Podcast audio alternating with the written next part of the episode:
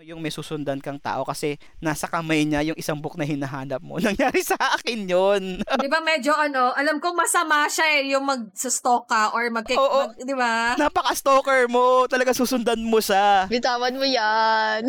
Yung dinadasalan mo siya habang nakakapit siya doon sa libro, dadasalan mo muna eh.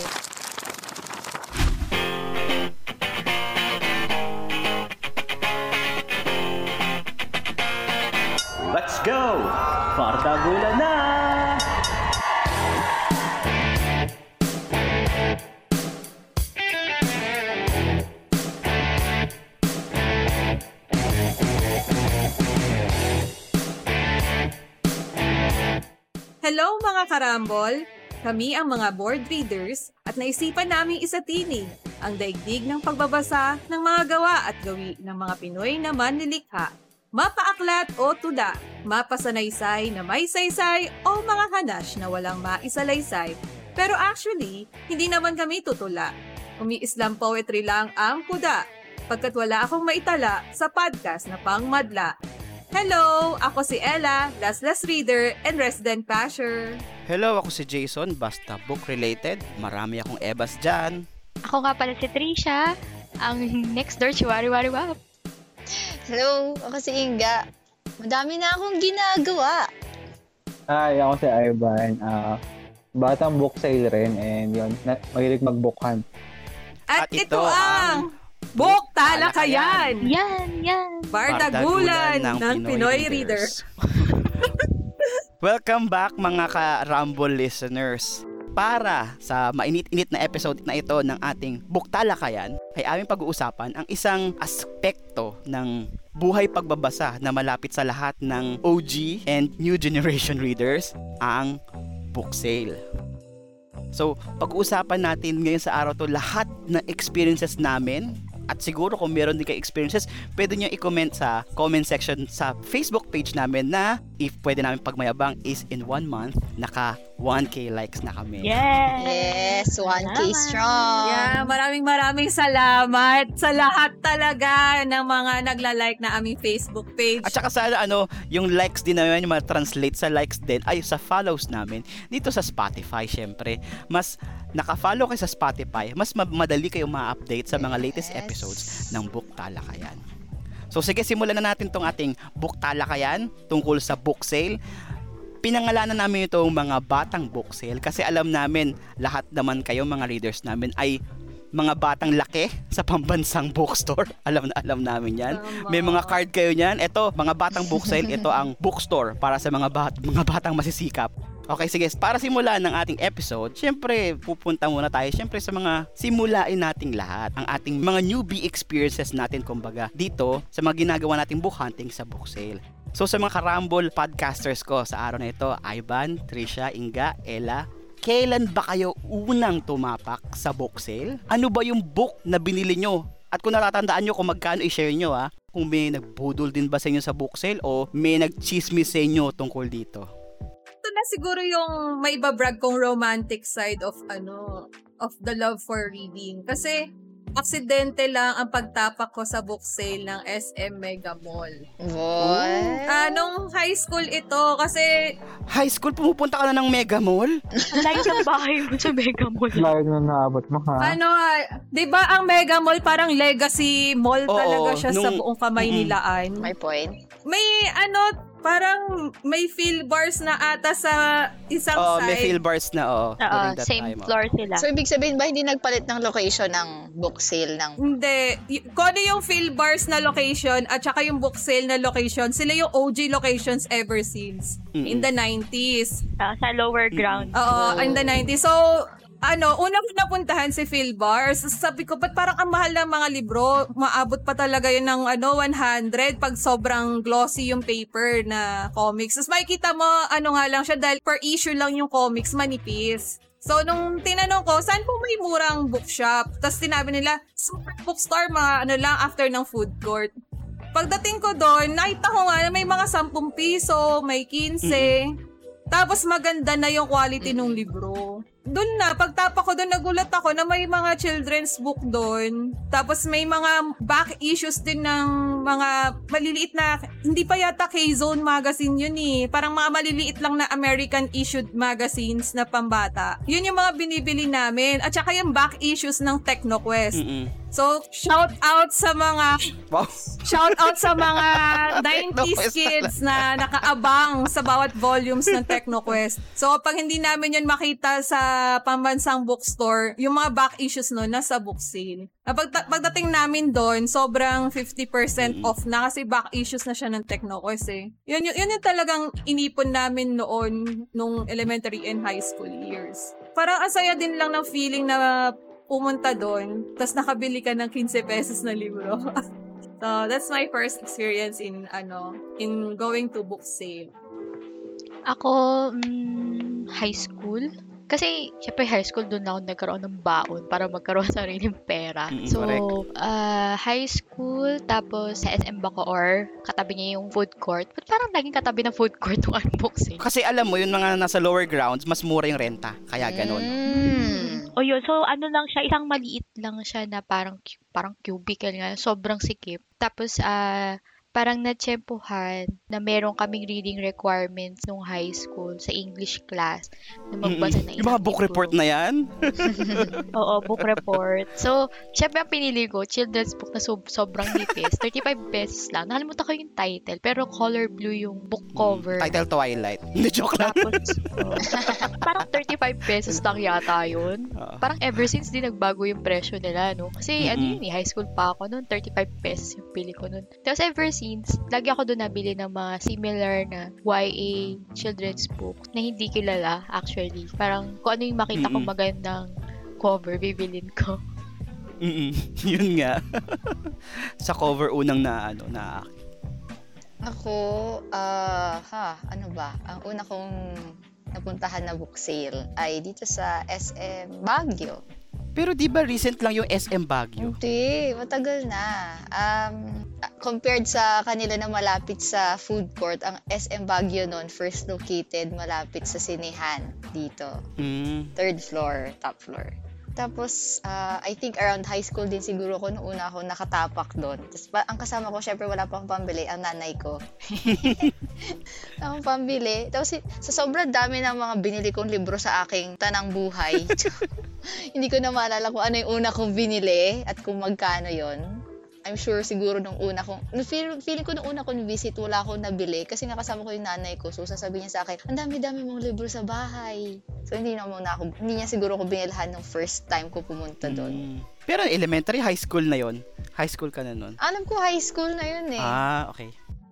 Ako nga akin, ano eh, medyo late eh. So kayong high school, no? Sa akin mga college na eh. Sa late ko na rin na-discover yung pagbabasa noon. So pinakamalapit sa akin nun is, yun, college ako, market market. Oh yeah! Second floor! Mm. Doon ako na-discover yung book sale. Tapos mga una kong titles na binibili, mga hindi ko pa rin kilala. Mga kung anek-anek na 15 pesos sa ganun. Tapos di ko na rin maalala yung mga una kong biniling libro. Baka napamigay ko na ano. Ayun, ayun lang naman. Hindi siya ganun ka-memorable sa akin. Ay, kung anong pagiging romantic ko sa first-hand memories sa'yo. Mga lang. May mga ganun talaga. Yung pag, pag ano ko sa kanya, hindi siya ganun ka ano. Kasi hindi ko pa alam yung, hindi ko pa alam yung ano, binabasa ko nun. Hindi ko pa siya na, hindi ko pa na-discover. Or hindi ko pa na-explore yung mga, mga, mga, mga gusto kong basahin nun. Sa akin naman ano, parang hindi ko alam kung romantic masasabi na katulad kay Ella. Pero yun nga, same din sa inyo, sa ibang mga experiences nyo. High school ako. Tapos, di ba nung high school, uso yung mga ano, yung mga play na binibenta sa inyo ng mga teachers ninyo. yung kunyari mga Florante at Laura, yung mga ibong Adarna. It so happens na ano, na yun nga, required kaming manood ng isang play ng Ibong Adarna ata sa FEU. And then, after manood nun, di syempre, may pera kayo mga magkaklase, aya-aya. So, napunta, napadpad kami ngayon sa Isitan. may F dyan sa may recto. Sa, yun nga, sa Isitan. Tapos, pagkatapos ata kumain sa ano sa Jollibee di syempre di ba yung alam nyo first na ang laya-laya nyo mga high schoolers kayo di ba kung saan saan nyo gusto Oo mo. So, syempre, ikot-ikot sa mall, di ba? May ganong experience. Tapos yun, um, doon sa second floor ata nung Isitan during that time, nakita ko yung book sale. Parang ano lang siya, para siyang stall. May mga taong nag, ah, ano, nag-aantay-antay, may mga taong casually browsing. Napabrowse na rin ako ng libro. Ako talaga natatandaan ko yung pinakauna-unang book na binili ko sa book sale ay yung Congo ni Michael Crichton. Mm. Na, napabili lang ako nung kasi nga nakalagay ng from the author of ano Jurassic Park. Kasi yun nga sa unang mga ano mo sa unang sa unang mga punta mo sa book sale kasi syempre wala ka naman yun nga nung high school di rin naman ako wide reader pa noon. Pero yun nga parang nainganyo ako kasi parang 30 pesos lang yung book. Tapos yun nga sy- syempre alam naman natin yung cultural ano ng ano impact nung Jurassic Park kaya binili ko yung book na yon na parang nabasa ko ata later na lang din binili ko na kasi cute siya. Na yun nga parang siguro yun na yun ano yung parang naging entry point ko sa pagbabasa ng ano ng sci-fi tsaka ano doon nauna yung pagka-addict ko sa mga libro ni Michael Crichton. Kasi yun nga na- nabibili mo na siya mga 30 ganun. Pero syempre ano later na lang in college yung ano yung yung mga pagbisibisita sa book sale Yes. So yun nga guys, ano, gusto ko ring ipakita natin sa mga karambol listeners natin na bakit nga ba tayo adik na adik sa book sale? Bakit ba tayo adik na adik sa pagbabrowse? Syempre bukod sa ano, malaki kasi inganyo talaga sa atin na nakakabili tayo ng foreign books na best-selling books, 'di ba? Mula sa mga foreign authors na napakamura, 'di ba? Pero sa inyo ano ba yung talaga yung pang-akit ng book sale at bakit ba kayo browse ng browse sa branches nila? Ang book sale kasi gawa-gawa ng Illuminati. Yeah, kapag nasanib ka na ng Illuminati, bahagi ka na ng diwanag. Nakakahawa ka. Di ba kasi kunyari, nakita mo yung book sale, uy, libro. Ay, ay may mura. Tapos may, Oo. may makikita ka doon na naghahalongkat. Yung totoong naghahalongkat siya. Tapos ma- may mahuhuli ka rin na isa na tatago yung paborito. Siguro binabasa niya. Natago din sa pinakailalim. Siguro, ano, binabasa niya sa book sale kapag free time. Tapos niya, ala, ba, may bumili. So, itatago niya yun sa kaibuturan. Tapos mahuhuli mo yon kung ano yung tinago niya. Kasi akala niya wala nakatingin sa kanya. so, yung ano, yung Illuminati na hawa-hawa act din, na nakakahawa kasi yung ganong feeling na ano, na naghahalongkat siya. So, makikihalongkat ka din. Na Kahit ano hindi ka? mo talaga alam in the first place, ano yung hinahalongkat mo. Tama. Di ba? Ano yata yan eh, nagiging kulto na talaga yan eh kapag yung hilig mo sa pagbabasa, tas nakita mo kahit sinong tao, kilala mo man o hindi, na nauhumaling din sa ganong gawain. Wala na, ano na din, bogsa ka na rin, hindi ka na rin makapag-isip, gano'n. So, na- naging bahagi ka na talaga na Illuminati, isa ka na rin kasama sa kilusan, gano'n. hindi ko kasi siya ma-explain. Ako, ang hirap nga niya i-explain. Talaga, di nyo maano? Iba ang halina ng book sale sa ganong... Ah, oo nga. Oo. gusto ko ng libro at gusto ko rin ng murang libro. Pero hindi mo alam kung paano mo siya hahanapin. So parang treasure hunt Hunting. ang isang adventure sa book sale. Every time na papasok ka doon. Kaya hindi talaga siya maipaliwanag. Lalo-lalo na pag nahuli mo talaga yung isa na nagbabasa tapos tinatago niya yung binabasa Oo. niya. Susunod na ko yung sinabi ni Ella, yun nga, para siyang book hunt. Kasi, ah, yun nga, ako kasi ano, yung pagka-addict ko sa book sale, parang nag-intensify na lang siya noong college, latter college, kasi nga, nalipad kami sa school na malapit sa isang SM sa Manila. Tapos yun nga, every ano, every break, tapos yun nga, may mga kabarkada ako na ano, na siguro influensya ng prof namin na lagi nagre-recommend ng reading sa amin. Pumupunta kami doon para hanapin yung mga readings na yun. Pero pag syempre, pag di abot ng pera namin, di kami bibili. Pero yun nga, ako kasi, yung idea ng book hunt na buo siya sa akin noong panahon na nagtatrabaho na ako. Syempre, no, may pera ka na. Tapos, ako kasi ano ugali ko, ano ko, completionist ako eh sa mga author. May mga author akong hinahanap na pag wala akong ah, pag wala akong book nila, gusto ko ma- ay pag nakita ko na book nila at nagustuhan ko sila, gusto kong kompletuhin. So parang yun nga, parang siguro sa akin nagsimula yung kaadikan sa book sale noong pag sumisweldo. Dati kasi nagtatrabaho ako sa Cubao. So, pag sweldo, talagang hindi ako sasabay sa isang ka-opisina na pauwi. Pupunta ako ng ano, ng Araneta, ng area. And then, dyan pa lang, meron na Dalawa, dalawang book ko. sale. Dalawa, isa sa farmers, tsaka sa isa sa Shopwise. sa may shopwise, sa may gilid. Tapos, hindi pa doon nagtatapos yun. Kasi dati, yun nga, ang baba ko kasi ng, yun nga, LRT to, ang last station is yun nga, doon sa may recto. So, pagbaba ko pa doon, may dalawang, ano rin, branches ng book sale sa eh, Isitan. Dati kasi, sa Isitan kasi dati, merong dun? dalawang book sale. May isang maliit na stall na malapit sa food court at merong sa fourth floor, yung parang stall nga lang. So, doon, doon ako hanap ng hanap ng mga ano. Tsaka yun nga, ano, kasi parang super sulit nakakabili ka talaga ng ano, sabihin natin na every time na nagbo-book sale ako, napapagastos talaga ako kasi minsan may mga times talaga na super ganda. Hindi ko alam yun, parang hindi ko ma-express yung yung saya. Yun nga parang gacha siguro siya kasi sa every branch na pupuntahan mo, hindi mo ma-expect kung ano yung makita mo. Talagang andun yung idea ng book hunting tsaka yung surprise, 'di ba? Kasi naalala ko noon nung sikat yung ano eh, yung Kite Runner. Kakaano niya lang sa film. Tapos sobrang saya ko ng araw niya kasi ang laki ng tipid mo 90 pesos pero bibili mo lang yung dati 'di ba yung paperback noon sa ano, pambansang bookstore na parang 300. Parang parang you beat the system. Nagkalibro ka sa isang paraan na mura. Nakatipid ka. Ga- Ganon, every time, ganon sa akin. Tsaka yun nga, every time that I visit a book sale branch, laging ando doon yung excitement na you will never know kung sinong author ang makikita mo. Kayo kayo ba guys ano pag pumupunta ba kayo sa book sale, meron ba kayong ano set list sa utak nyo o kung may, may physical listahan ba kayo ng mga author na hinahanap nyo? Minsan meron. Ako, wala. So kayo, kayo ano lang kamot may lang kung ano na makikita nyo na ano. Similar sa'yo, ano, complete display. Mm-mm. Merong cert, di siya certain titles, certain authors. Kasi mas ano yun eh, mas hindi naman din sa mga major bookstore available yung mga ibang libro ng ibang ng authors authors na gusto ko. Mm correct. So minsan yung ibang yon mas nakikita ko siya sa book sale. Akin yung mga ano, yung parang prize, prize, or yung mga Pulitzer, awardees. Manny. yung mga Pulitzer, na- ganyan. Oh. Pulitzer Prize. Tapos yung, syempre, Golden Man Source, Booker. Golden Source ko pa rin yung, ano, yung Goodreads na parang 1,001 books Mm. before, Books to read before you die. So, yung, Oo. ando dun pa rin ako dun sa Golden Source yon Binibili mo yun? Ano ba yan? Hindi, kasi syempre nung umpisa, hanggang sa, di ba? Ah, ano, recommended reading kasi. Oo, recommended. Tapos Oo. hanggang sa nag-grow yung interest mo, nagiging finer na rin yung, yung category na nasa utak mo or yung shopping list mo when you enter the book sale. Tapos meron ding moments, sobrang erratic lang. So from from those kind of recommendations to award-winning authors, to sometimes gusto ko lang pumunta ng book sale kasi gusto ko makakita kung may 20 pesos pa na magandang libro. So yung parang personal mission mo na, Mm. ay, 20 to, pero, ay, tsaka, o, hindi yan. So, hanap, hahanap ka talaga na 20 pesos na libro, tapos nagulat ka na ano siya, Pulitzer Prize or rather up for Booker Prize, eh, pak na yon bibilihin ko na talaga siya kahit hindi ko pa kilala yung sumulat. Pero minsan yan, yung, minsan yung mga um, kalimitan yung mga lumang Pulitzer, di ba? Pero syempre, pag binili mo pa rin yan ng mga Pulitzer. Kasi pag Pulitzer, instant classic na yan, di ba? Tapos ano, 20 lang. O, kung 20 lang yun, talagang presyong divisoria talaga eh. ang pinakamurang nabili ko na literary for 40 pesos yung Catcher in the Rye na Wow. paperback. Yung puti. Oh, nga. Na super ayos pa yung kopya niya. Oo, super ayos. Nagulat talaga ako. Sabi ko, 40 pesos.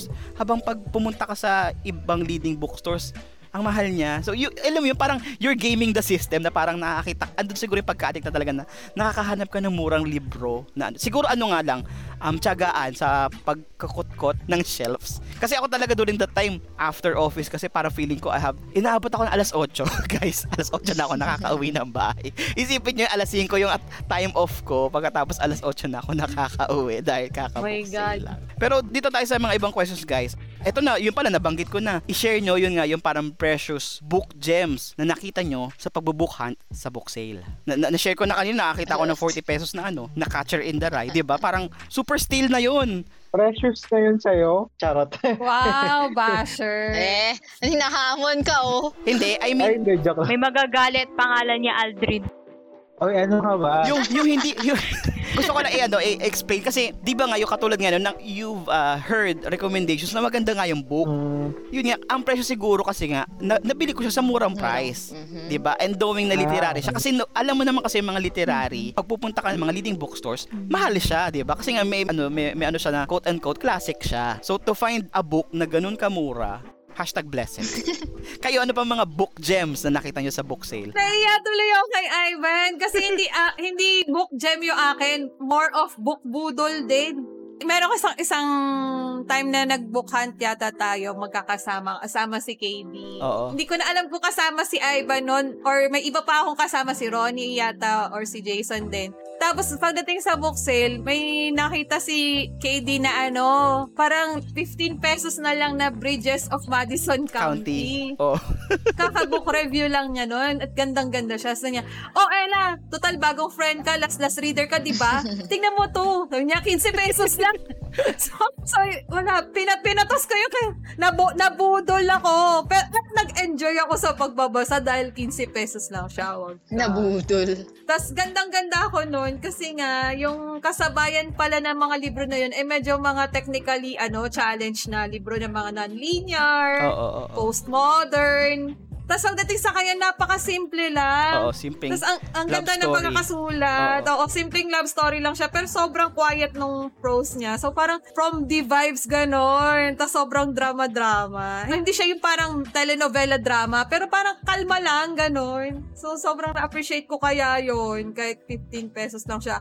At kahit hindi siya Pulitzer Prize or any runner-ups or finalists. Hindi siya prize-winning book. Oo. Pero ano siya, sikat siyang pelikula ni Robert Redford kaya sikat yung The Bridges of Madison County. Tas 15 pesos lang. So, hindi siya siguro kasing gem ng mga sinasabi ni Ivan. Ewan ko. Ewan ko, basta aking gem pa rin yun kasi 15 pesos lang. Literary snob yan eh. Literary snob. Huwag huwag kayong basher ay. Ang mahalaga ay ikaw nagbabasa kahit ba ganun-ganun lang yun na 15 pesos lang sa book sale. Pero ano, on a similar note, nakahanap ako ng 50 pesos na hardcover niyan ng ano, Bridges of Madison County. O, di ba? Oo. Ay, so, tara. Lumalaban. Wala kayo sa lolo ko. Tara, di ba? Wala kayo sa lolo ko, ang pangalan niya Ivan. ako, siguro right before pumutok ang Call Me By Your Name, nakabili ako ng kopya for 10 Ah, pesos. oo. Oh my gosh! Mas pura yan! Wow, diba? The operative term is pumutok, yung Call Me By Your Name. Ibang putok. Si Ingrid maagang namulat. Tapos nabenta ko na siya. Joke. Di- Pero di ba yung Call Me By Your Name kasi di ba parang lumang book na rin yan eh, parang bago pa Oo. ano eh. Mm-mm. Di Kaya, ba, parang one of the earlier works talaga ni Asiman eh. oo. Trisha, ibida mo yung book sales. Yung pumunta tayo Albay para mag-book sale. Char. Oo, alam mo kung saan ka, lahat ng pinunta namin ni Ella, pupunta kami sa mga sale. Sobrang buntis, di ba? Namasyal lang kami sa Albay. Sa, kesa pumunta kami ng Mayon Volcano, no, pumunta kami book sale. Albay para mag-book sale. Naghanap talaga kami ng book sale. Anyway, yung gem na nakuha ko sa book sale, ah, yung singles ng, may nakuha akong dalawang singles ng Sandman. What? Hmm, recent lang yan, di ba? Yes! Ah. Kasi di maraming singles doon eh. Tinatsaga ko yan Oo. i-brow. Sobrang tsaga ako mag-brow. So, nakakuha ko ng dalawa. Tapos, Not Girl, Saga, meron din ako noon. Tapos, yung mga Books of Magic na series, Galing. meron din ako niyan. Lahat ng, yung mga singles na dyan ako nakuha. Tapos, yung Singles. kinokollect ko, Harley Quinn, meron din ako nakuha doon. Yun, usually mga comics. Pero yung singles kasi, parang wala kasi mapansin doon. Minsan, nagbab na no, sinatsaga ko siya kasi anda, nakakatamad siya. Ang dami kasi. Pero sinatsaga ko yun. Isa-isa ko siya. Sabi ko, baka may maganda dami niya. rito. Pwedeng Mm-mm. i-slab. Di ba? Kung pinaslab mo, tataas yung value niya. So, yun. Oh, ano naman siya, in fairness, may cardboard siya. So, matigas yung ano niya. Yung, yung support para hindi Oo, tama, nalulupot. oo. In fairness naman kay Booksail, may, may pa ganun sila sa mga singles. Oo. Pero feeling ko ano na yun eh, parang mga pinag-remaindered na rin ng ibang bookstores na ano. Kaya ganun siya ka-well packaged. So, na, ano. and back issues. Back issues ba yun? Oo, mga back ganon? issues din siya. Oo, oo, back issues. Kasi anong year ba yung Sandman? Parang ni- 80s to 90s kasi yun eh. So, ang swerte ni Trisha kung nakakita pa siya ng ano. Hmm, pwede din. Ako ako dalawa. Kaya tonto ako nung nabili ko. Sabi ko, oh my God, nag-exist pa to. Mm-mm. Oo, sa South Mall yun. Sama na ata namin si Emily. Ay, oo, magkakasama tayo noon. Shoutout kay Emir. Mga South Peeps. Anong gem yung nakita mo doon? Ay, ay, ako na pala. Bilang literary snob, anong gem? o sige, ibida mo yung ano, pag, pagka-elitismo mo ay. Kasi di ba pag, pag sinabi mo, na, ano ba, ma- marami actually. Pero ang pinaka parang treasured ko yung mga ano, autograph na nakuha ko. Mga Ah, ano, dami no. Sinong author yan? Sinong authors? Meron ako nakuha na ano, Tony Morrison, isa. Ah, oo, tama. Oo. Tapos, yung pangalawa, is yung kay Nadine Gordimer. Ay, social. Ayun, Mga ano? hard. Mga Nobel Pero hindi Prize pa- winners. nung Ay, di ano pala Nobel si ano. ayaw Nung-. Nadine Gordimer pero Ay, Nobel yun. Ay tama oh, Nobel pala si Nadine Gordimer. Oo. Grabe, al- literary snob talaga. Ala, kilalang kilala. So, autograph na mura, tas award winning. Oo, oo, oo. Oo. Alam mo ba kung magkano ko lang nabili ito ni Morrison? 10 pesos. Charot. 15 pesos. 15 pesos. Tapos permado Sa mo, na. SM, ano pa yan? Sa SM MOA.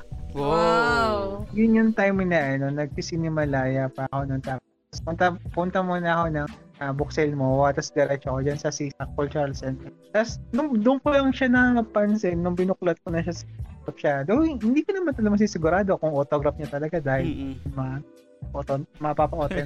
ano na yun? Kahit in-scribble lang ng random tao yun. Paniwala.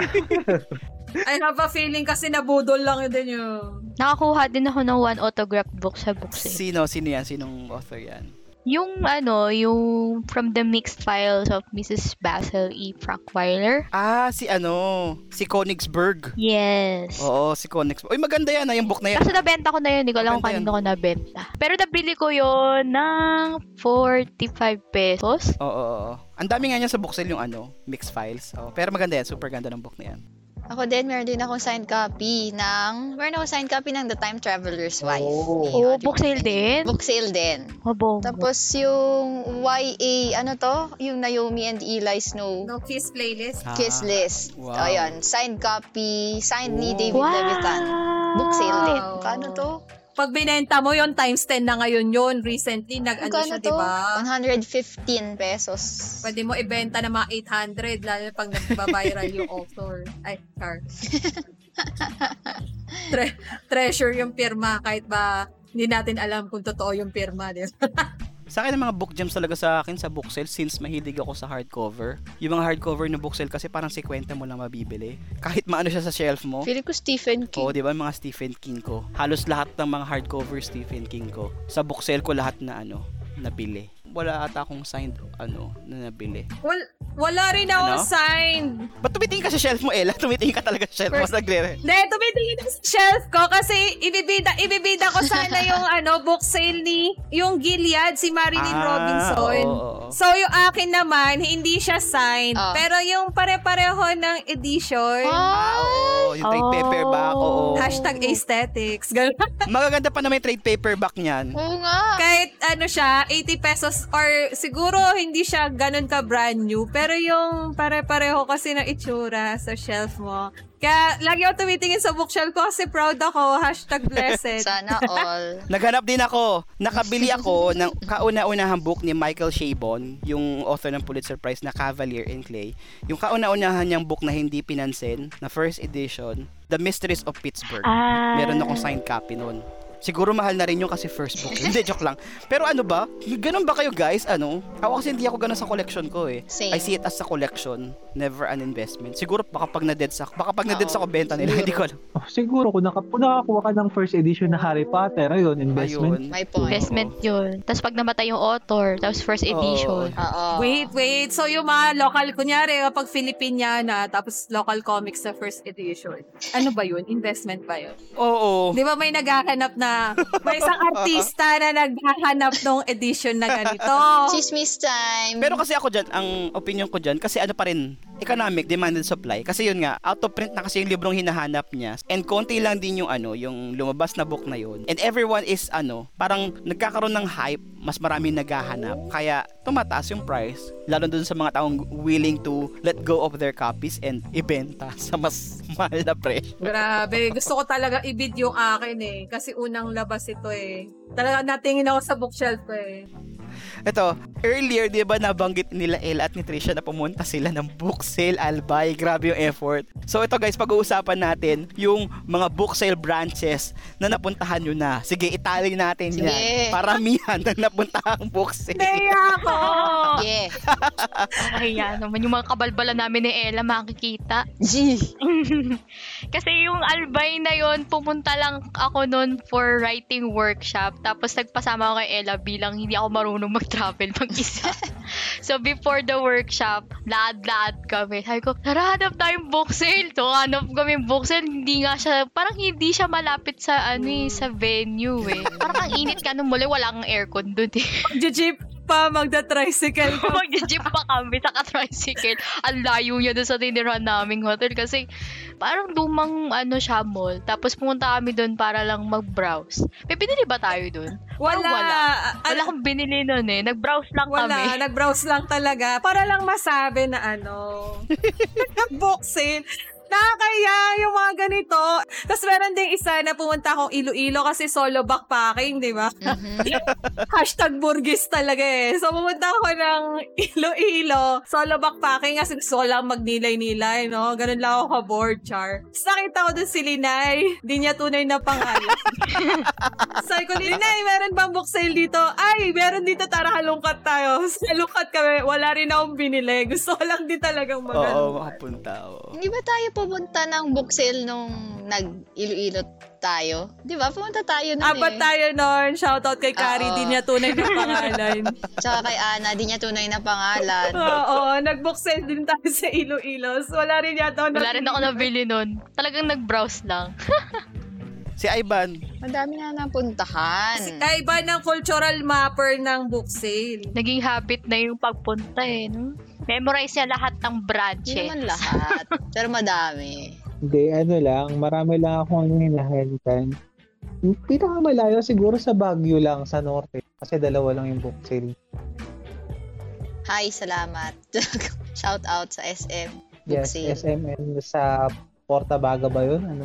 tawag? Portavaga, nasarado na ngayon. RIP. Joke. ah talaga? Wala, Oo. saan? Ah, press F for the loss. Sadri up. End of an era. Sa akin naman, ano, pinakamalayo na yung Rosales. Kung natatamayan, nag-SM na tayo. Ay, oo, SM Rosales, ayun, na- pero wala rin tayong nabili. Bakit maganda pag provinces, Ay, hindi tayo nakakabili na? Isa pa yon. My God. Oy, meron pa, nag-ano rin tayo, nag-SM San Pablo. Layo ah. Oo, San Pablo, SM San Pablo. Ah, oo nga. Yung pumuktala kaya. Yun yung pinakamalayo pala na Luzon. Sa akin na, yun na yung pinakamalayo. Kasi pag pumupunta ako sa probinsya, di naman ako nakapag-browse sa bookstore kasi yung mga kasama mo eh. Aklat na naman, gagawin ako. Tapos yun na. na naman! Food trip na lang. Oo. Diba? Nakakahawa. Na, sabi ko sa inyo eh, ang pagbo-book sale ay hindi tunay na ano, na gawain. Gawain talaga na Illuminati. Illuminati. Kasi field trip tayo. Naalala ko talaga yung San Pablo na yan, di ba? After nating mamasyal sa mga lawa ng Laguna. Oo. Biglang, bago kumain, mag-book sale muna. Tapos para tayong kulto talaga eh. Mga. 10, 12 Oo. tao. Nagugulat yung mga tao na ano, nagugulat yung mga tao, tapos nag-uusap-usap pa tayo sa loob na buksan, ingay-ingay. Uy, may nakita akong ganito, ganito. Bilhin mo yan, ganyan, ganyan. Pero ako, ano, sa mga book sale branches, ang pinaka-weird kong ginawa, mula ano, SM North hanggang sa dulo. What? Alam mo yung MRT? oh, sige, isa-isahin natin. Oh, tara, tara. Cultural mapping. ano lang tawat, alam mo may, may mga Sabado na ayaw mong mapun- ma-stuck sa bahay at wala ka namang kaibigan. Walang book sale hopping. Eh, si Ivan yan. Yan, si Ivan. yan. Pag day off, Si Ivan yan. Ganyang gawain ni book sale Ivan. hopping. Siguro ganito lang yung mga buhay ng single. single na book. na yun nga, na may one time na pagtripan ko from SM North book sale, kada stop ng station pupuntahan ko kung may book Kung sale. may So ayun sale. nga, SM North, sa Centris. Saan sa sa Centris? Meron sa Centris. Ay, meron din sa centrist ba? Sa Centris chapters and pages. Ay, social. Ah, book sale lang. Sige. Ay, Book sale may lang. elitist din dito. Ay. Tapos ano, Quezon Ave yun, 'di ba? Sa GMA wala naman eh. Hanggang Cubao ka lang. Wala tayo sa Cubao. Sa Cubao doon marami. sa Cubao. Dalawa agad. Farmers Oo. and Shopwise. Tapos, Santolan, Annapolis, wala din naman dyan. Ano na yung sunod mo? Ortigas na. Ortigas, di ba sa SM Mega Mega Mall. Mall. Rob Galleria muna. I mean, yung galleria kasi, ano siya, wala siyang ano, wala siyang station. Ortigas. Hindi siya, inconvenient siya. Ortigas meron. Nung sa experience ko kasi, hindi ako bum- hindi na ako pumuntang ano, hindi na ako pumuntang Ah, magkaiba kasing lugar yung Oo. Mega Mall tsaka yung Galleria. Oo, malayo sila. Ang daya, ang da, oo, ang daya ko na lang dyan during that time. Talaga? Hindi, lakad ko lang yung parehas eh. Mahirap, malayo. Wala yung nakaran. Hindi, ito kasi yung reason eh. Kaya hindi na ako pumuntang Ortigas kasi nga, mag-ano ko, Shaw Boulevard kasi may, Ah, may oo, book sale dun sa, Star ano, Sa Star Mall. sa may Star Mall, di ba? Ay, oo Oo, nga. doon na. Tapos yung EDSA Central, kung buhay pa yun noon. Ay, dati. Pero wala na, wala Oo, na. sa EDSA Central. Oo, sa EDSA Central, ang daming magaganda Diba? roon. Shucks. RIP na Oo, talaga diba? ngayon eh, kasi Greenfield District na siya. Tapos, sa Guadalupe, sa, Wala, wala. sa, sa Boni, walang book Guadalupe, sale. wala rin. Kahit may Wala SM. bang book sale ang Pioneer? Wala, wala, Wala. wala. Tapos yun nga, Ala, Ayala, meron sa Ayala. Merong ano, Ah, book sa, sale sa ayan. ano. Glorieta ba yun? Oh, Glorieta. Si, si Trisha may tinatago ring book sale doon sa may Dela Rosa ba yun? Yung malapit sa mga corporate office? Saan? Yung kasing sa Okay, GT Tower, doon nung work yung katabi niyang parang maliit na building na lumang kondo ng mga Koreano. Oo, sa may RCBC. pag ano, pag break ko sa duty, meron doon sa pababa yung ano nun eh, hagdanan. May maliit na book sale doon. Doon ko nabili yung History of Love ni Nicole. Sobrang Nicole sikip nun eh. Tsaka ano, sa Makati, di ba, isa sa mga maganda book sale, e- ewan ko sa inyo ah, pero sa Makati Cinema Square book sale, pag laging pupunta ko dyan, imposible yung wala akong ano, mabili. Kasi ang daming magaganda dyan. Lagi na dyan si Ivan. Oo, di ba? Ang daming mag- ang daming magaganda sa MCS. Tapos yun nga, eh, pagka em- sa Buendia, wala naman sa Magallanes. Hanggang sa TAF na yung MOA. Hindi, Magallanes, meron. Meron Sa Magallanes, anong book sale doon dati? Magallanes. Meron ba doon? Meron dun sa Alpha Land. Alpha Land? Alpha Ay, Gate? oo nga sa Meron. Alpha Land. Wala, di ko alam. During the time, di ko alam na may, ano, may book sale doon. Hindi ako sa Alpha Land. napapadpad kasi doon eh. Kasi may ruta yan. Pag magbo-book ako dati, kunwari pa south ako, kung ang target ko is Alabang, hanggang dulo ko yan hanggang Las Peñas sa South Mall. Festival, ganyan. Oo nga, kaya kita nakikita sa ano, eh, South Mall eh. Kaya ka nakikita ng tropang South eh. No? Tropang Nike South. South ka bin- Ay, meron pa. Yung maliit na sa Festival, meron. isa pa sa Makati. Saan? Huwag niyo kakalimutan ang ano, Pedro Hill. Oo, Pedro Hill. Ay, oo, sa Pedro Hill. Ganda din doon. May maganda rin ano, branch sa cash and carry pa sa Makati. Oo, sa Cash and Carry. O, tama. Meron din book sale doon. Nakapunta ako. One, two times nakapunta ako doon. Marami ko na ako magaganda doon. Ano, wala, wala pakils din yung mga tao doon eh. Walang nagbabrowse nung ano. Pumunta ako doon. Doon, doon. Pero yun nga, ano, yun nga. Nandito na tayo sa ano, malungkot na part na the book sale will. Ang dami pa akong book sale na napuntahan. Hindi niyo napuntahan, guys. Charot. Ano, ano, an, ano, Ingrid? Wow, sige, sige. Cultural mapping tayo ngayon. Bilang isang traveler, bilang isang traveler, nakapunta ako sa book sale sa Bacolod, sa Robinson's Place nila doon. Ah, Tapos, di ba, nag-work ako dati sa Pangasinan. So, napuntahan ko yung dalawang book sales nila. Sa Nepo Mall and sa Robinson's Place din nila doon. Pero nag-close na ata yung sa... Hindi ko sure kung aling book sale ang nag-close doon. Pero nag-close yung isa doon. Pero yun nga, andyan na tayo sa usapan ng closing. Ano naman yung mga book sale branches na nadatnan nyo, RIP. sadly, na RIP na, nagsara. Sadness. Ako, MOA. Ha? Sarado na! Matagal na. Wala na, wala pang pandemic. Nandun pa ako sa dati kong work nung nag-renovate Oh sila. Kasi di ba nag-work ako dati sa Ortigas. So lahat ng mall na dadaanan ko like Mega Mall, MOA, dadaanan ko muna yung book sale niyan. Mm-mm. Nung nakita namin na i-renovate na yung likod na part ng MOA, Oo, wala na yung book sale. Lulukot na Eh, laki-laki pa naman ng branch Oo, ang laki ng book sale doon. RIP! Grabe! Diyan kasi yung ano, branch na lagi ko nakikita si ano, si Ivan, dito na yung pangalan. lagi, ilang beses kami nagkakasalubong dyan. Oo, sa bagay, yun yung pwede nyo pa uwi. Oo, tama. Kasi may, 'di ba may mga patagig doon na ano, na jeep o kaya UV. Sa akin ano, yun nga, ako, ako sa akin masakit yung pagkawala nung ano, sale sa FEU, ay sa FEU, sa Isitan. Yung dalawang yun, biglang nategi na lang. Yun yung mas nakakalungkot eh, yung unannounced closure. Pagdating mo doon, Alam mo yung parang wala kang closure. yeah, closure, a closure without a closure, grabe. Kahit yung mga staff, hindi kasi nasabihin na, Sir, magsasara na po kami in one month. So, magugulat ka na pagpunta mo. Ay, Wala na. Wala na. Iniwan ko sa ere. Grabe, no? Sobrang ano, kawalan. Huwag ka, daw, wag ka daw malungkot kasi ang recto ay isang malaking book sale. Oo, actually, oo. Mara- marami pa akong kwento dyan na ano, may pinupuntahan pa ako mga ano dyan, mga kanto-kanto kung saan mas maraming mga murang books kasi ano, shoplifted sila. Hindi joke. Mga pinipitik, So, pitik fries. oo, pero secret, Pero secret lang po secret, yun. si, sec- oo, secret deals lang. Parang, kuya, meron kayong Dan Brown dyan. Ay, oh, meron. 150 lang, Mga 150 pitik lang. O, di ba? kuya, may mga Paulo Coelho kayo dyan. Yung mga ganun, yung mga hinahanap mo dati, yung mga book, may mga Paulo Coelho ka dyan. Yung mga bestseller na sikat. Oo, meron. Sangdaan lang.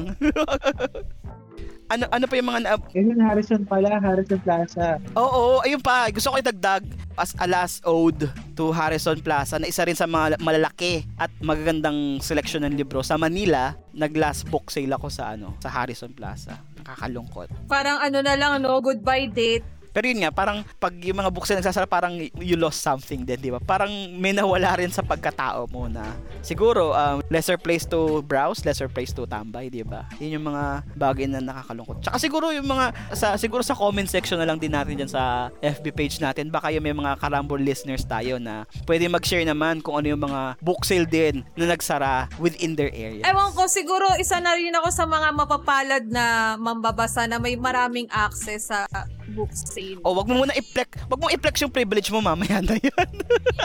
Kaya nga, eh, baka makancel ako. Pero mas nalulungkot talaga ako dun sa mga nag-share sa Facebook na sa mga probi-probinsya.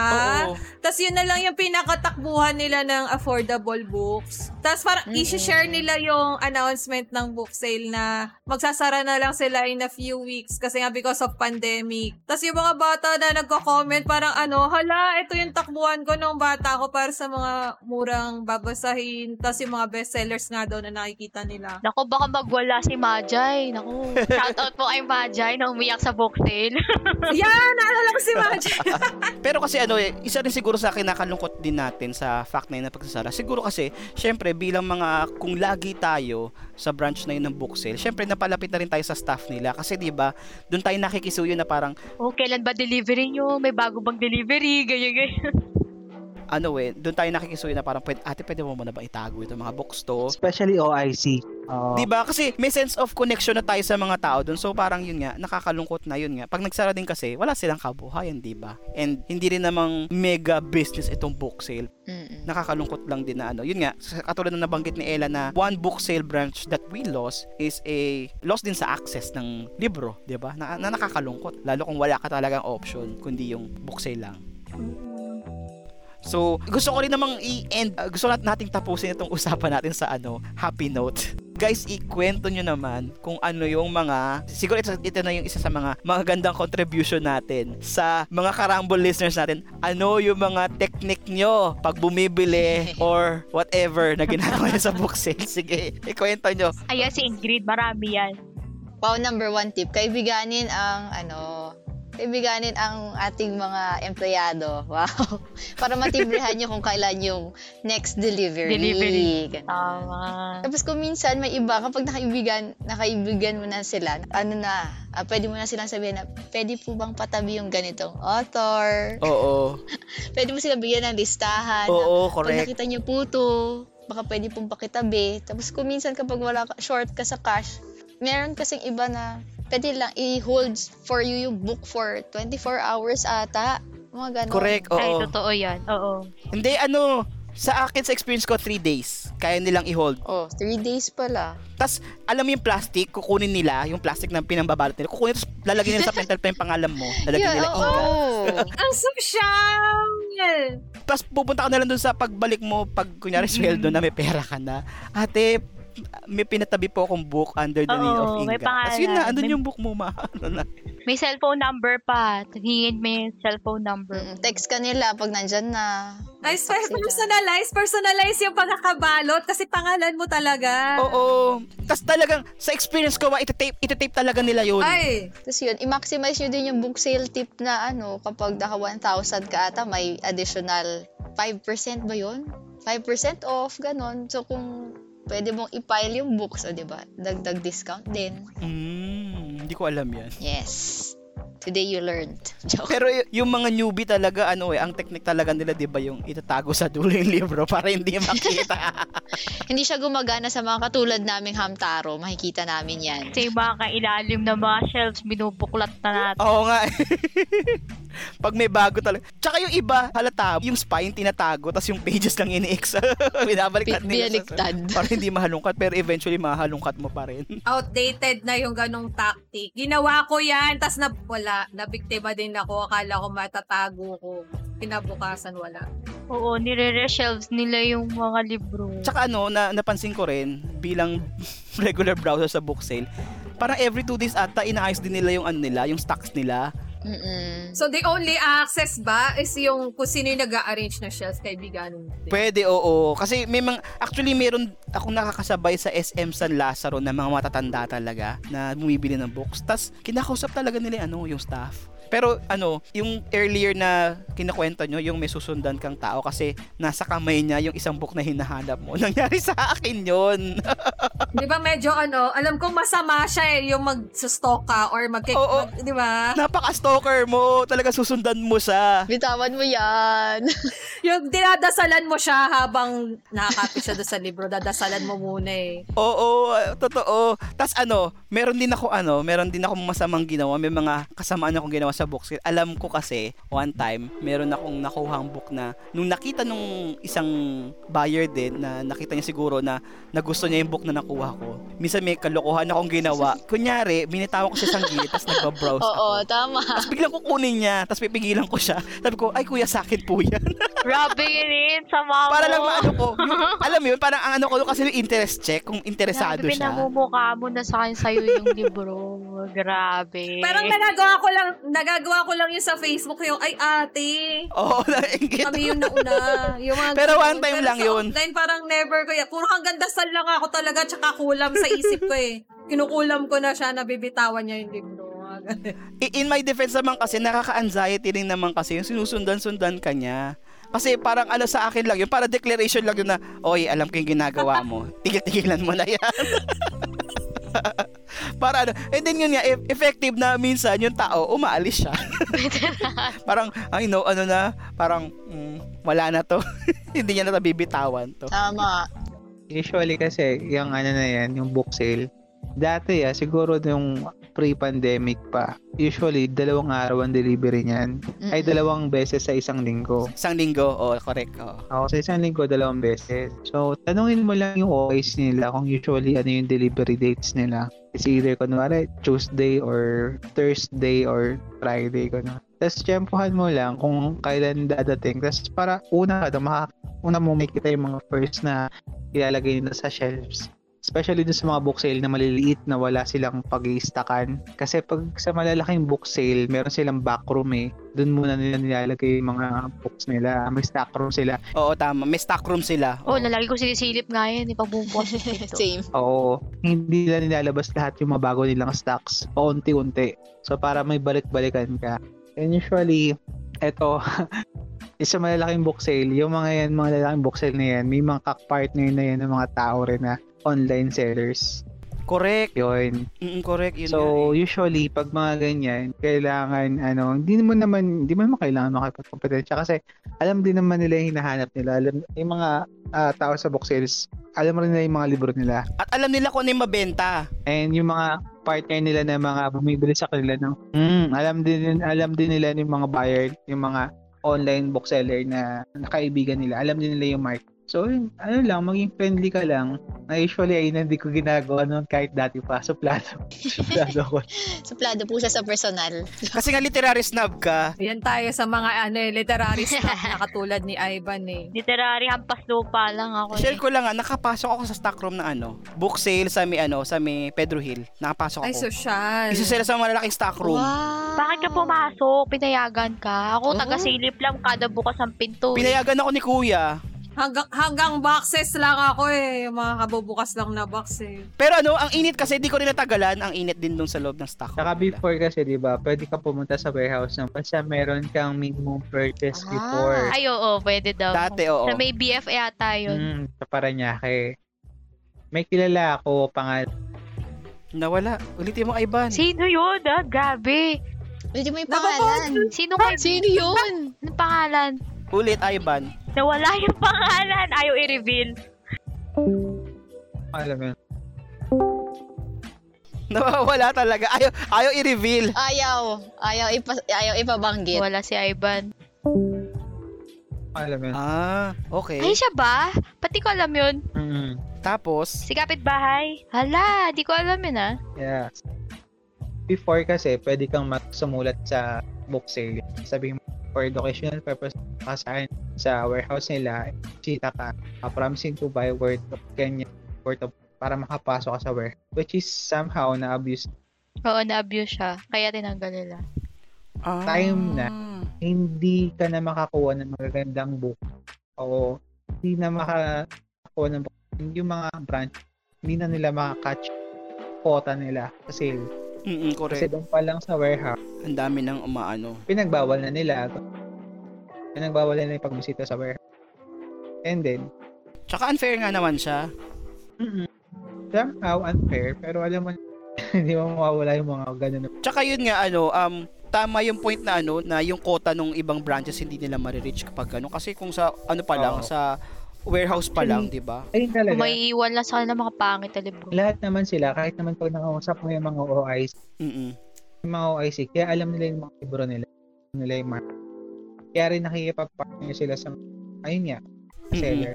Para ma-secure din yun. Oo, yung quota nila. Kaya yun sa part na yun, yung quota nila yung kaya yun, yung isa rin na ano ko nun is, yung time na yun, nung nalaman ko yun, hindi na pwedeng pumunta sa warehouse na parang ako, pangarap na lang ngayon.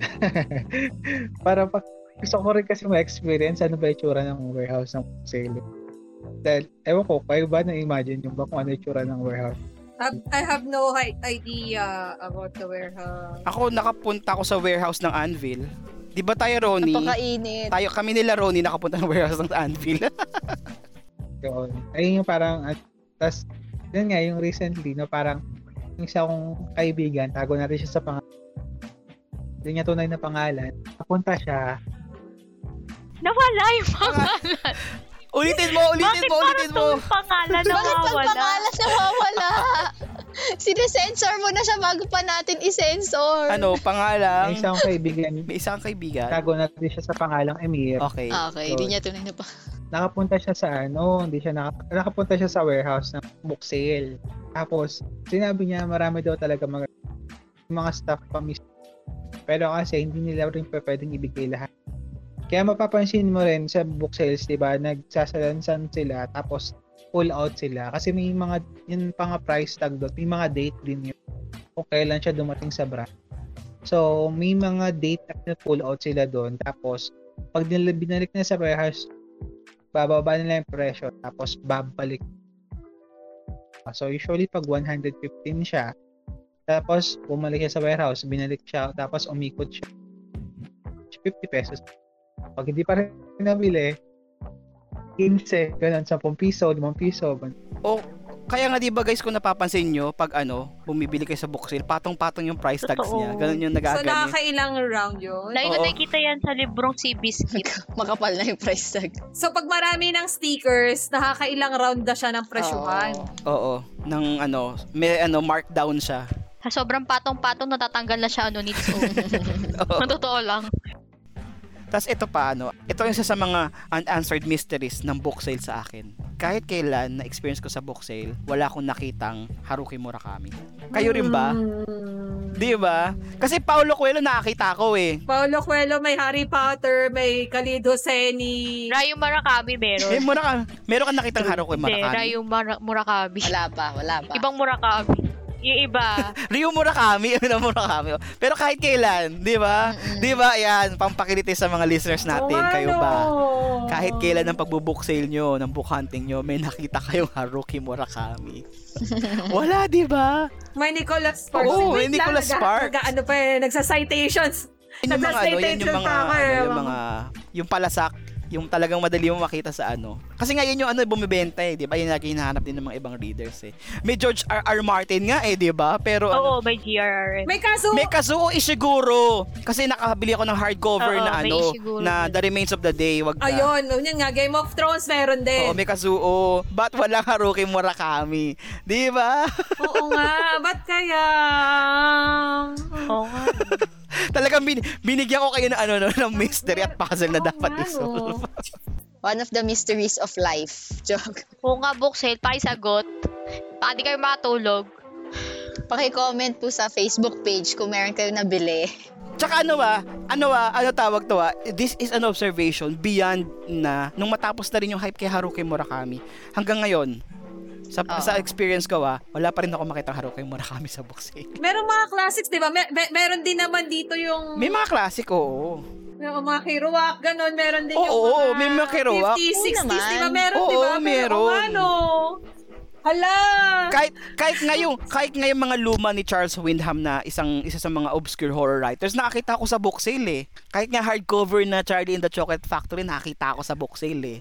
Ay, totoo. Nakaka... Pero eh, pero itong bestseller na ano na Haruki Murakami hindi pa rin ako makita. Considering na ang dami niya millions yung ano yung na-publish na libro pero wala. Ewan natin kung sa warehouse pa lang nabebenta na siya, may kumukuha na. Hindi natin alam. Grabe, closure without closure na naman tayo.